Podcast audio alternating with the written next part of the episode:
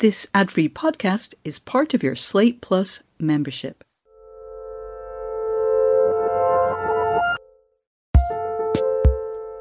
Hello and welcome to another episode of Working Overtime, Working's bi-weekly, advice-focused little sister.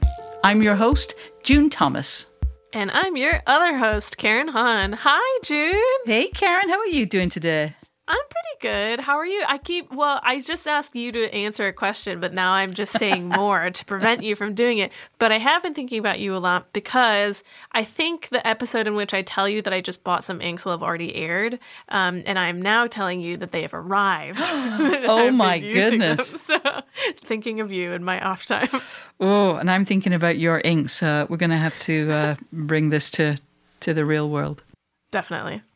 Okay, so now um, to get back on topic, what mm. is the topic of this week's episode? So today I want to respond to a listener voicemail. Here's what the listener, who didn't leave her name, but we still love you anyway, anonymous listener, wanted to know. I love working. It's my absolute favorite podcast, and I am hoping you can help me with my current dilemma. I have four ideas that are all niggling at my brain.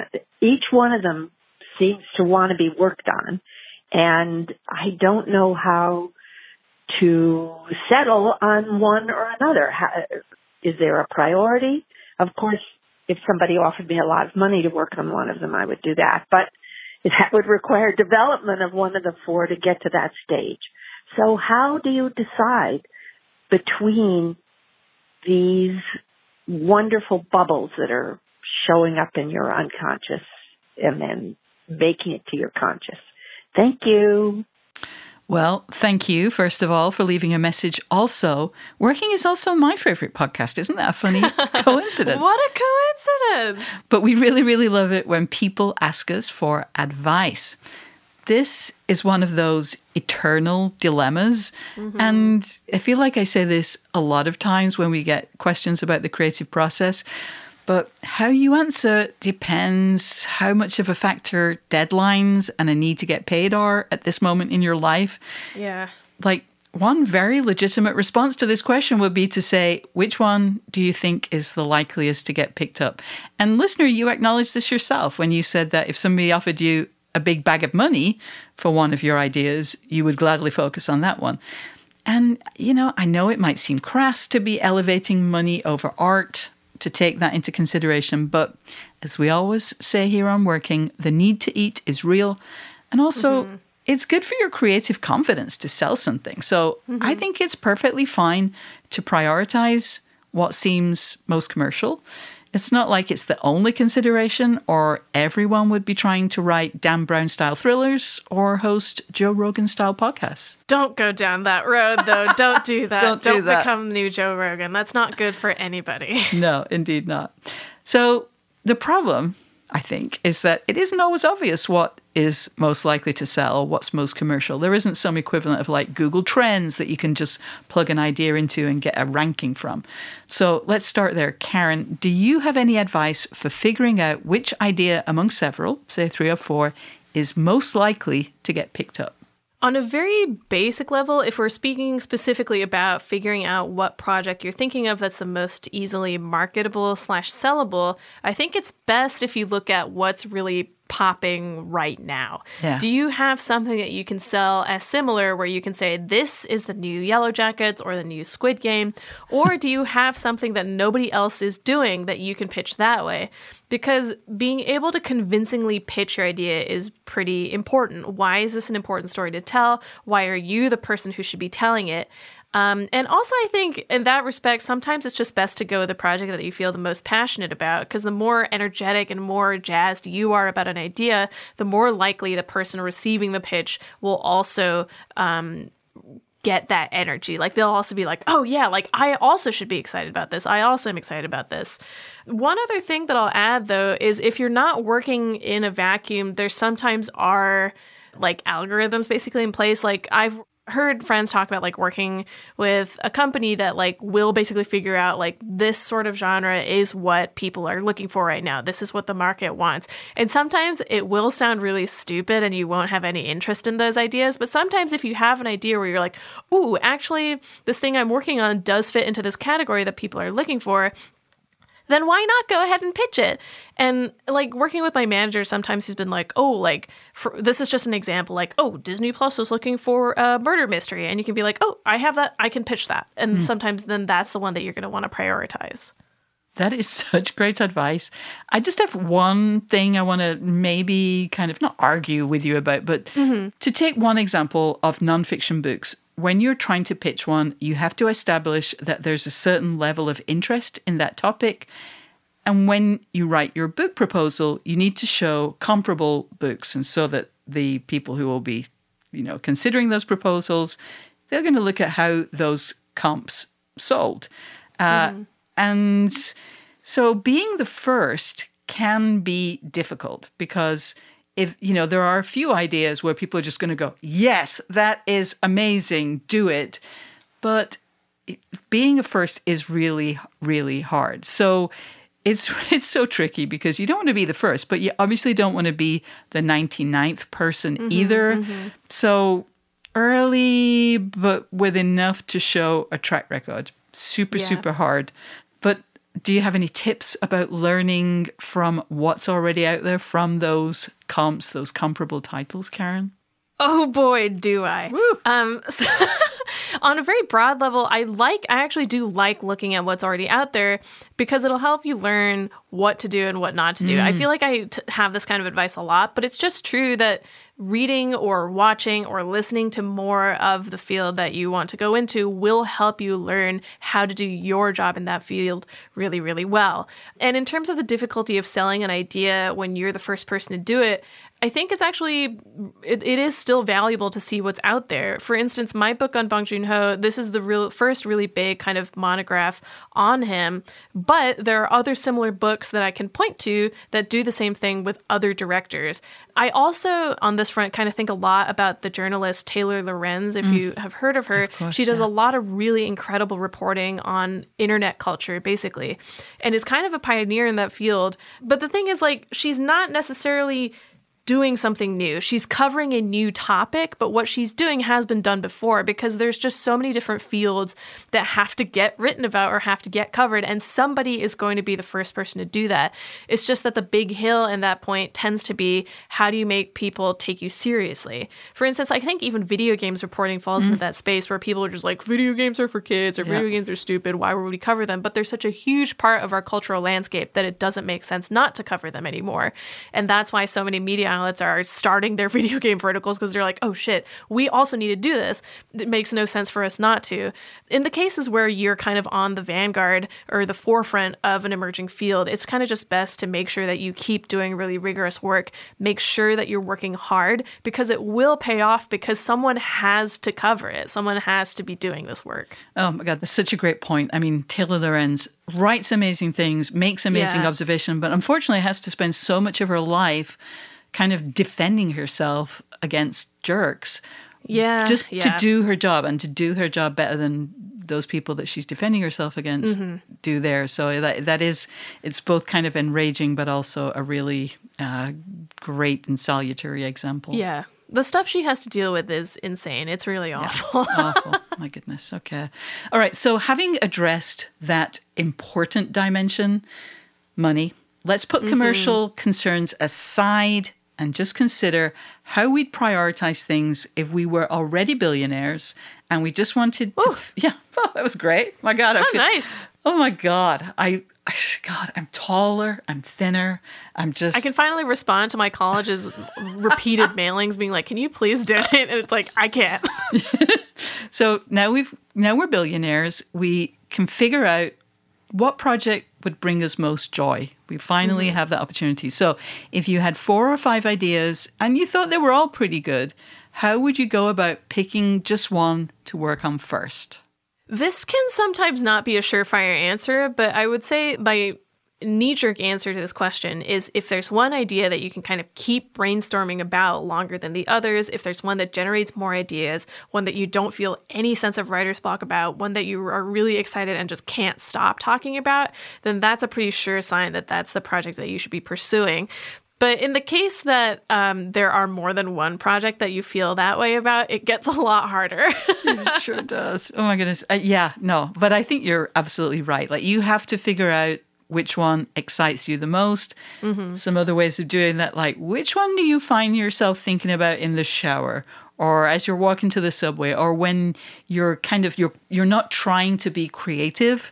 Mm-hmm. What mm-hmm. just keeps just forcing itself into your into the front of your mind? Which one has yeah. the just a grip on your psyche? Another thing that I've done in the past is to look at my bookshelves and look for topics or themes that I keep coming back to. Like, what have I spent money on? Uh, you know. yeah. And then you do have to ask yourself, if you have anything to contribute to this topic, like maybe mm-hmm. you have all those books on your bookshelves and those are all the books that are needed on that topic, you know. An interest isn't quite enough to pursue something. Like, if the field requires specialized knowledge that you don't have and you don't particularly want to gain, you shouldn't work on that. Like, I should not write about science. That's just a fact. And, you know, looking at the evidence of your possessions to see what you have is useful, but it's not completely dispositive. Yeah, I, I agree that it's definitely a good starting point, but what you're saying is totally correct. If you're not really qualified to be writing at length about a certain topic, yeah. then you probably shouldn't do it. But at the same time, even if you're not going to write a whole science book, it is, I think, very useful that you have a little bit of knowledge or interest there. It's sort of like what we were talking about in the last Working Overtime episode where you can repurpose things, where it's like maybe then you'll just have a character in your book who's into all this stuff and yeah. you'll have dialogue to give them. For yeah. instance, it's like, I'm obsessed with naval expeditions, but that doesn't mean that I'm qualified to talk about boats at all. But that doesn't mean that I can't include some tidbits in whatever else I'm writing about that kind of thing. Wow. You always are saying, I learn more and more about you, but I learn a lot about you, Karen. Fascinating, fascinating things. You have to watch the first season of The Terror. It is just incredible. Ooh, that best. Name does not appeal to me, but I will trust you. It's not you. too scary. Okay. It's not too scary. Mm, okay. We're going to take a break here, but we'll be back with more thoughts on how to choose among different competing projects. Hi, listeners. So how do you decide which project you want to work on? Get in touch and share your experiences with us. You can email us at working at slate dot com, or even better, you can call us and leave a message at three oh four, nine three three, nine six seven five. That's three oh four, nine three three, W O R K. We look forward to hearing from you. So the next thing I think needs to be said is a tough one. It may even be the most frustrating part of what can be a very frustrating process, which is that whichever of your competing projects you choose to focus on, you're going to have to put in a bunch of work before you can put it out into the marketplace. You've got to do a lot of research to flesh out the idea, maybe find some fascinating fresh nuggets that will excite potential publishers, track down sources and do some interviews. If you want to sell a novel, you need to have a novel written. Uh, for nonfiction projects, could just be a magazine piece or a book or a narrative podcast. You don't have to have the whole thing, but you do need to know the structure, what the story or chapters will be, who the main players will be, what the through line will be, what you think of all this, your take, if you will. And finding the time to figure all that out before anyone's paying for your work, it's really tough. Like, I remember yeah. asking my agent how people did it. When I wrote my proposal, I had a demanding job and I already felt like I didn't have enough downtime. So signing up for a bunch of hard work that might end up being uncompensated wasn't easy for me to do. And I am very aware that I have way fewer obligations to other people than most human beings do. But you know what? A few months in, I understood, like on a deep physical level, why that was an essential part of the process.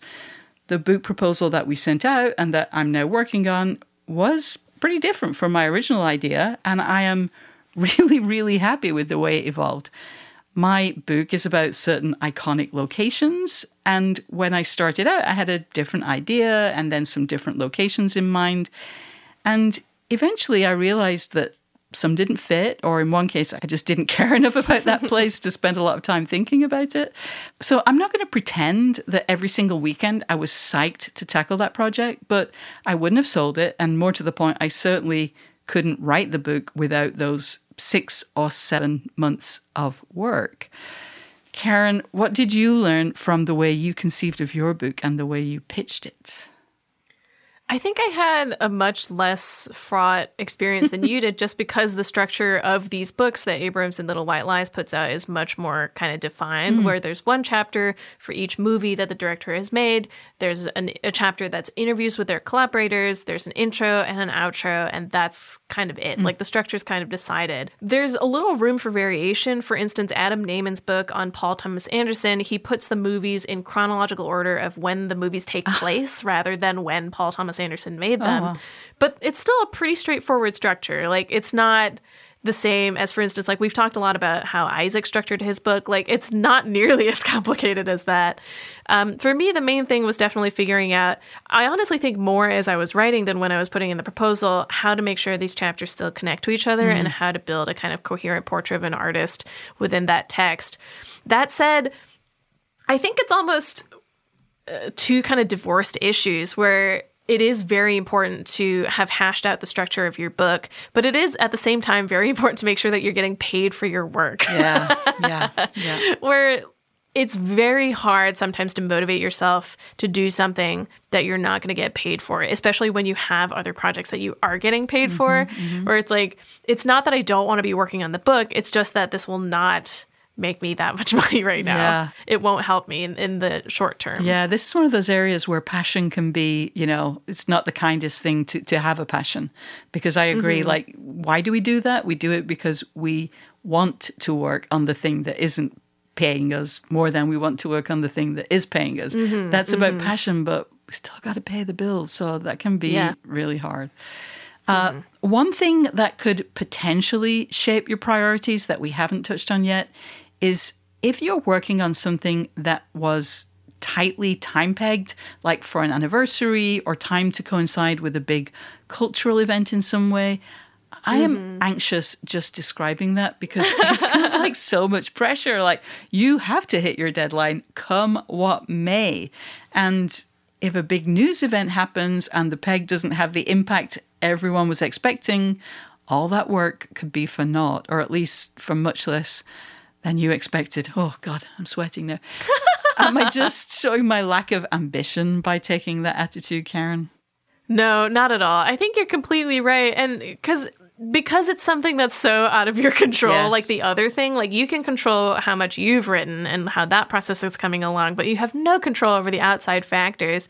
Even, I, I should clarify a little bit, the book that I'm writing is about the works of the director Bong Joon-ho, and the way that these books are generally structured is, again, a chapter per movie. Mm. Um, and I, I know even in the experience of making these books, it's been kind of a problem for Abrams, because while you're writing it, it's not like the director isn't doing anything right. during that time. Right. So, like, the David Fincher book came out, and then Mank came out like immediately after it, or as it was being like printed, mm-hmm. I think. So that's kind of a pain, because you want to have that in the book, but there's just no way to really kind of restart the process and get it back yeah, in there. Yeah. Um, if you can move things around to fit a certain schedule, then that's great. But I also think don't worry too much about it, because the book will still be good. The only thing that you're missing out on is maybe like a, a little bit of sales, which if that's important to you, then it is. But I think ultimately, that's not like the biggest thing you should be worried about with your book. Yeah, that actually is something that I'm really struggling with. And I think probably every person who writes a book who has been mm-hmm. doing daily or, you know, web journalism, where, you know, it gets published minutes after you've finished, you know, yep, with, yep. with the process. Like, how do you accustom yourself to thinking, well, this is true now, as I'm writing this, this is absolutely true, this is what the person told me yesterday, but by the time the book comes out, will this still be so? It's such a hard thing to grapple with, but mm-hmm. uh, yeah, there's nothing we can do about that right now. Sometimes it's not within your power, and it's wiser just to let it go. Let it go. That's right. Before we go, before we let this topic go, I want to share. Oh. Whoa! I want to share a piece of relevant advice that our working co-host Isaac Butler gave in a recent episode of Working Prime. This came up in our conversation after his interview with Lauren Redness. He said, the only way to know whether one of those ideas is going to work at greater length or be worth delving into or whatever is to actually start working on it. You know, you can't figure it out in your head. I really don't think you can. It's like you have this gut feeling of like, I could do something with this, but then you have to sit down and start doing it. You might want to interview some people. You might want to do, you know, go, if it's something in the past, you know, the entire New York Times archive is online. So you might want to keyword search that and start reading some things, or go to the library, or ask people what they know, or, you know, you just want to figure out if it has juice, because writing a book or making a documentary or, you know, all these things, they're very long projects. You are going to get sick of what you're working on. You are going to get angry at yourself. You are going to think about calling your agent and saying, I need to give the advance back. You know, you have to have an idea that's rich, that's entertaining to you, that's going to be constantly